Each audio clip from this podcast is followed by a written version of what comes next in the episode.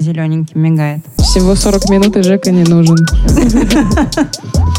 И помимо шуток про пердеж, собрать лужники и рассказывать про месячные. Тетки раскрываются как люди.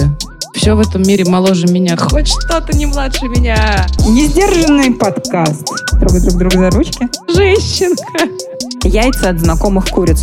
Ни души, ни фантазии, ни вообще... ни смысла. Женщины шутят.